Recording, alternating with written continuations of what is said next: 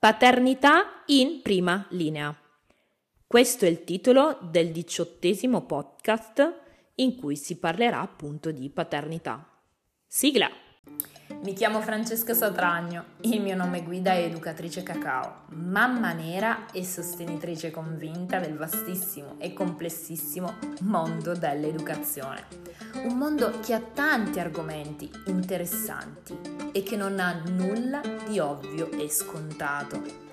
E se quello che ti dico nei miei podcast ti suscita simpatia, fantastico! Ascoltami, ti terrò compagnia.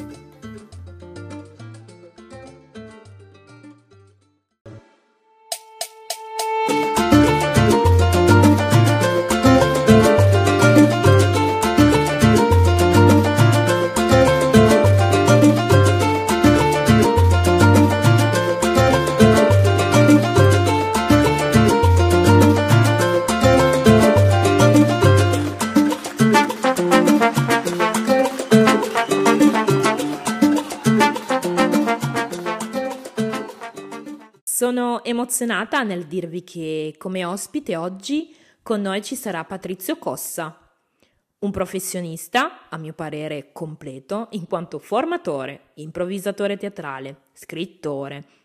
Io ho conosciuto la sua pagina Instagram Bar Papa Live tramite una delle tante tantissime dirette che organizza, in cui parla di temi interessanti, che vengono affrontati con ironia e talvolta in scena dei momenti di quotidianità troppo simpatici che riguardano appunto la paternità. Ho voluto chiamare questo podcast Paternità in prima linea perché si parla tantissimo di maternità o della paternità raccontata dal punto di vista delle donne.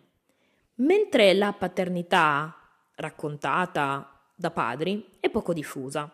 Per cui oggi sono qui a mettere in risalto appunto e a metterla in prima linea e sentire cosa ci racconterà Patrizio. Benvenuto e raccontaci qualcosa di te. Ciao, sono Patrizio Cossa, tutti mi chiamano Papo, quattro lettere PAPO, due sono uguali, quindi eh, è più facile da ricordare. Sono un improvvisatore teatrale, sono un formatore, sono uno scrittore, ma principalmente sono un papà. Eh, mi occupo di improvvisazione teatrale, eh, di teatro, quindi nell'ambito comunque della formazione a livello proprio eh, sia personale, cioè quindi dei neofiti, di chi si approccia alla materia del teatro dell'improvvisazione, sia all'interno delle aziende.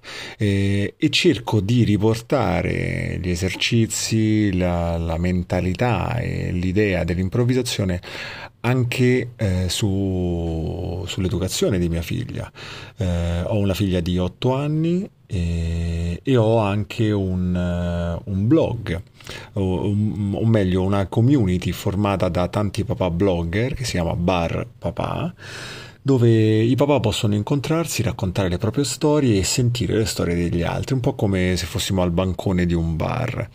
Eh, l'idea è proprio quella di creare un punto di aggregazione. Da Bar Papà sono nati eh, due libri, eh, si appunto Bar Papà volume 1 e volume 2, e in ogni libro ci sono 20 storie di 20 padri diversi, tutte storie vere, raccontate appunto su questo bancone tra una birra e un biberon.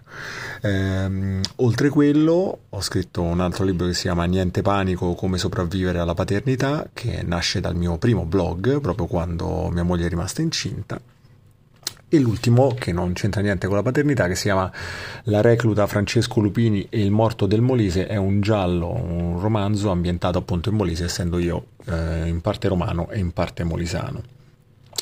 Quello che eh, cerco di fare è quello di eh, raccontare la paternità sotto tanti punti di vista, senza però dare nessun tipo di spiegazione, anche perché non, non la conosco e nessuno la sa, eh, ma cerchiamo proprio di, con questo blog, con questa community, cerchiamo di eh, non far sentire soli questa nuova generazione di papà che vuole essere padre per la prima volta.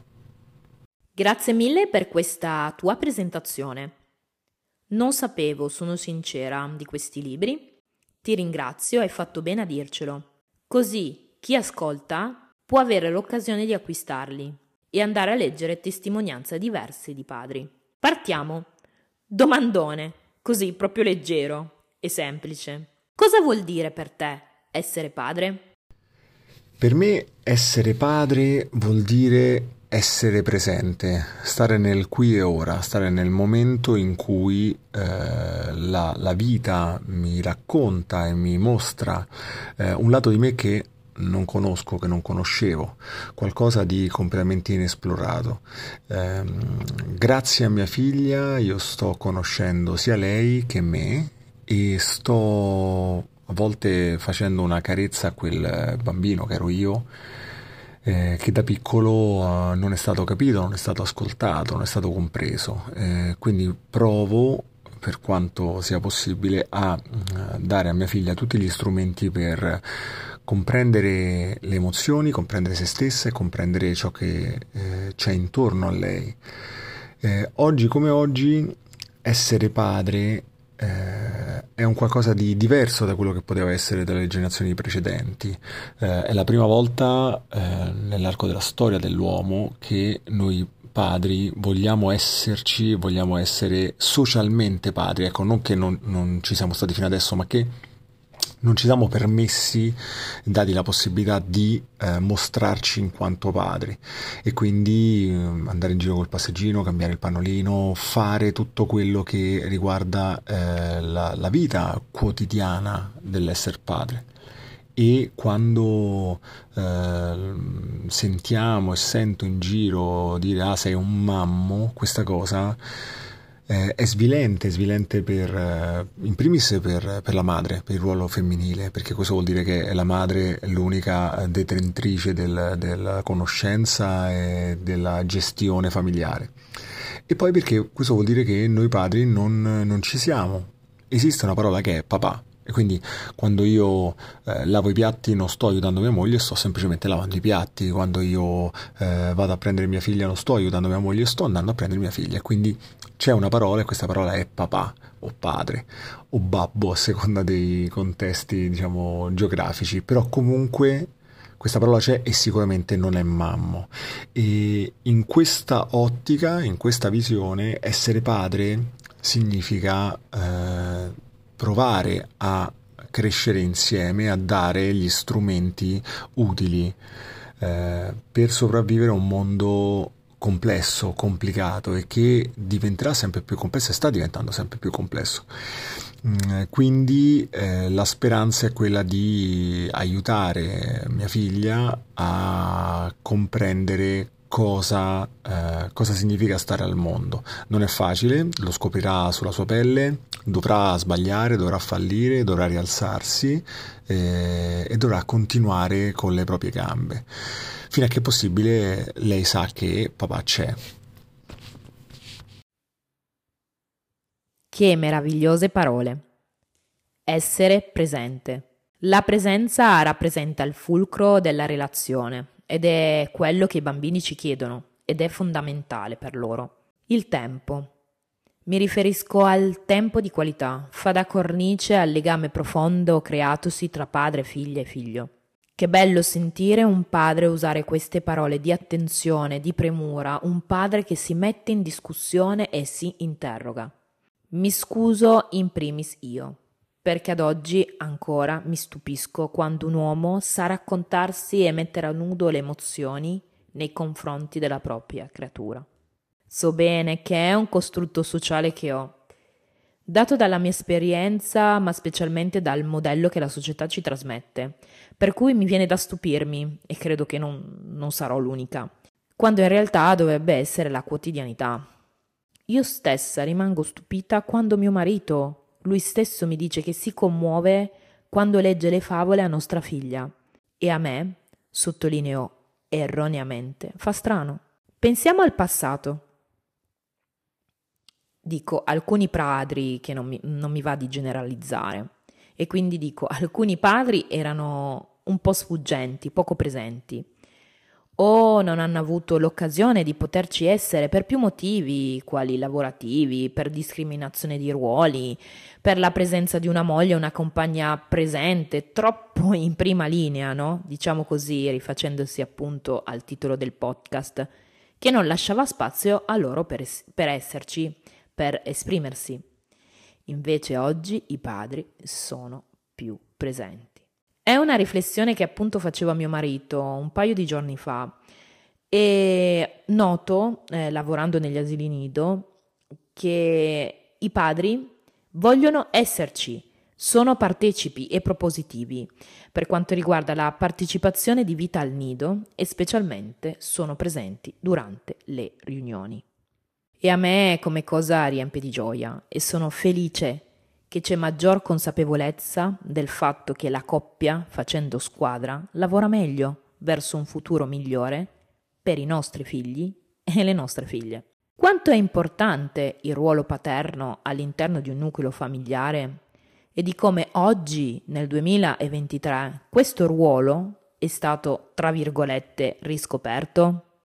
Il ruolo del padre nel 2023 è sicuramente, come dicevo prima, un eh, tassello importante. Eh, importante per la figura maschile, per ritrovare, per scoprire una, una, parte di noi che per troppo tempo abbiamo tenuto nascosto, abbiamo uh, vincolato a una società che ci diceva che gli uomini, non, i maschietti non piangono, i maschietti non, non, fanno, non mostrano le emozioni, eh, non bisogna chiedere mai aiuto, eh, quando invece fare i conti e mettersi di fronte al fatto di dire non lo so, non lo so fare e chiedere aiuto è una grandissima conquista, è una grandissima forma di eh, crescita personale. Dall'altra parte esserci in famiglia eh, significa dare più spazio anche alla uh, possibilità a livello femminile di poter uh, rientrare nel, per esempio nell'ambito lavorativo, cioè quindi se io uh, posso giostrarmi e stare a casa eh, più tempo è più semplice per la mia compagna, mia moglie o chi per lei riuscire a rientrare ehm, in un contesto, in una routine quotidiana non necessariamente lavorativa, ma anche fosse riprendersi i propri spazi.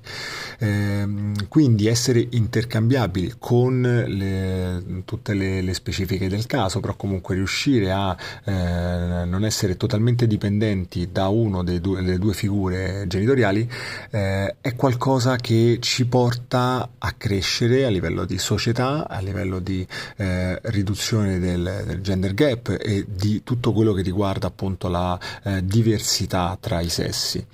Eh, fare questo quindi aiuta noi uomini aiuta le donne, aiuta le coppie, aiuta anche le coppie omogenitoriali, aiuta la, il fatto di cambiare mentalità. Eh, e questo si fa con eh, l'aiuto di tutti quanti, con la volontà da parte di tutti quanti, ma anche con la volontà da parte delle istituzioni, dello Stato, eh, per supportare, per aiutare. Se pensiamo che eh, i padri hanno pochissimi giorni di congedo parentale eh, e mm, quindi no, non possono fattivamente esserci essere presenti eh, a casa, già capiamo che questo crea disparità, crea problematiche. In più eh, i fasciatoi sono quasi esclusivamente nel bagno delle donne e questo anche è un segnale che ci fa capire che eh, perché io non, non, potrei cambiare mia figlia, ho sempre cambiato mia figlia e l'ho sempre dovuto fare eh, o nel bagno femminile o in quei rari casi, in quei pochi casi in cui c'era un bagno neutro. Tante piccole grandi cose che fanno capire che ci fanno capire che le, i tempi stanno cambiando e che eh, siamo noi per primi a dover richiedere questi cambiamenti. Esatto. Come ho detto prima, essendo e lavorando come squadra, ci si riesce a trovare spazi per ognuno nella coppia. Io ad esempio ho iniziato a far palestra e questa cosa ha giovato nel nostro nucleo familiare. Ricordiamoci che per dare agli altri è importante che siamo pieni noi. Solo così riusciamo ad esserci al massimo nei confronti del nostro partner o nei confronti dei nostri figli. Il cambio di mentalità permette un'apertura e uno spazio nei confronti dei papà nell'esserci. E il congedo parentale per i papà, se ci penso, sembra uno scherzo. Per carità, mm, non è una forma di lamentela perché sono consapevole del fatto che c'è chi ha meno giorni di noi in Italia ma c'è chi non li può sfruttare per tantissime ragioni. Quando è nata nostra figlia, mm, mio marito non li ha presi subito. Sono sincera, non, non mi ricordo neanche se li ha presi tutti, uh, li ha sfruttati tutti perlomeno, ma perché io stessa mi sono fatta prendere dall'ansia. Sapendo che erano pochi, gli dicevo di tenerli per le emergenze e proprio in quelle situazioni in cui ero stremata e avevo assolutamente bisogno del suo aiuto, del suo sostegno. Ragionavo e ragiono ancora nell'ottica di non disturbare a lavoro nonostante le necessità. Pensiero sbagliato che pian piano sto rivalutando. L'anno scorso eravamo all'IKEA di Torino e mio marito esce dal bagno tutto stupito e contento e mi disse c'è il fasciatoio nel bagno degli uomini. Era contento. E sono sincera, lo ero anch'io, perché mm, il mondo pian piano cambia e io ancora più contenta del fatto che avesse notato questa particolarità che sicuramente prima di nostra figlia non avrebbe mm, prestato e destato la sua attenzione. Ora veniamo alla domanda uh, finale quanto i social hanno promosso in positiva e talvolta in negativo la divulgazione della paternità? Sicuramente i social eh, hanno dato una spinta forte al ruolo, a questo nuovo ruolo del, dei papà. Eh, influencer e personaggi televisivi importanti o social importanti eh, che si sono mostrati anche fragili eh, e in supporto, in aiuto eh, dei propri figli, che sono presenti con i propri figli e che vivono la paternità, una paternità eh, sana e concreta eh, hanno aiutato sicuramente a spingere gli altri a, se- a, sentirsi meno soli.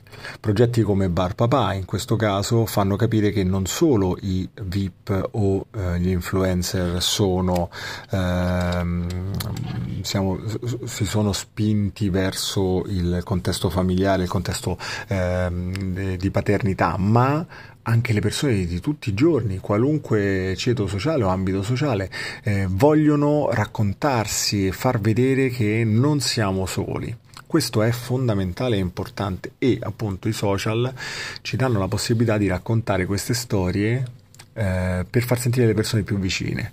Um, la mentalità va cambiata dal punto di vista maschile perché siamo noi i primi a dover cambiare, a dover accettare il, il, questo cambiamento e a seguire eh, quello che è l'iter normale eh, di, una, di, di un'evoluzione anche maschile. Dall'altra parte però anche il mondo femminile deve fare i conti con un, una visione molto ristretta e in questo caso anche patriarcale, nel senso di eh, indotta da secoli e secoli di eh, chiusura che porta comunque molte donne a dire lascia fare ci penso io eh, o a non dare la possibilità agli uomini di poterci appunto provare o stare o uh, vivere la paternità al 100%. Ecco, è un percorso, è un cambiamento uh, che va fatto eh, lento, forse troppo lentamente lo stiamo facendo, ma è già, um, già i primi passi si, si, muovono, qualcosa cambia, qualcosa sta cambiando, la speranza è che cambi il prima possibile avere un futuro eh, quanto più positivo e roseo anche per i nostri figli. Sono felice che i social oggi hanno contribuito in positivo nella divulgazione del ruolo paterno, appunto come hai fatto tu Patrizio. Il social ma ovviamente tu, ti ha permesso di conoscere e confrontarti con tanti, tantissimi papà che hanno scelto di mettersi in prima linea e raccontare loro stessi la complessità e la meraviglia di essere padri. Grazie infinitamente per essere stato con noi e aver portato le tue riflessioni. Grazie per aver cambiato un po' la prospettiva agli ascoltatori del podcast Educatrice Cacao. Ciao Patrizio e grazie ancora. Quanto a noi, ci vediamo al prossimo podcast e con il prossimo ospite. Non scordarti di condividere con chi conosci il podcast Educatrice Cacao. Per me è importante divulgare concetti nuovi ed importanti per creare insieme una nuova educazione all'insegna di una maggiore consapevolezza per il meglio dei nostri figli e delle nostre figlie. A presto! Seguimi in questo percorso di podcast, ti illuminerò la strada. E se mi volessi scrivere o contattare, mi trovi su Instagram, chiocciolina educatrice.cacao. Ti aspetto.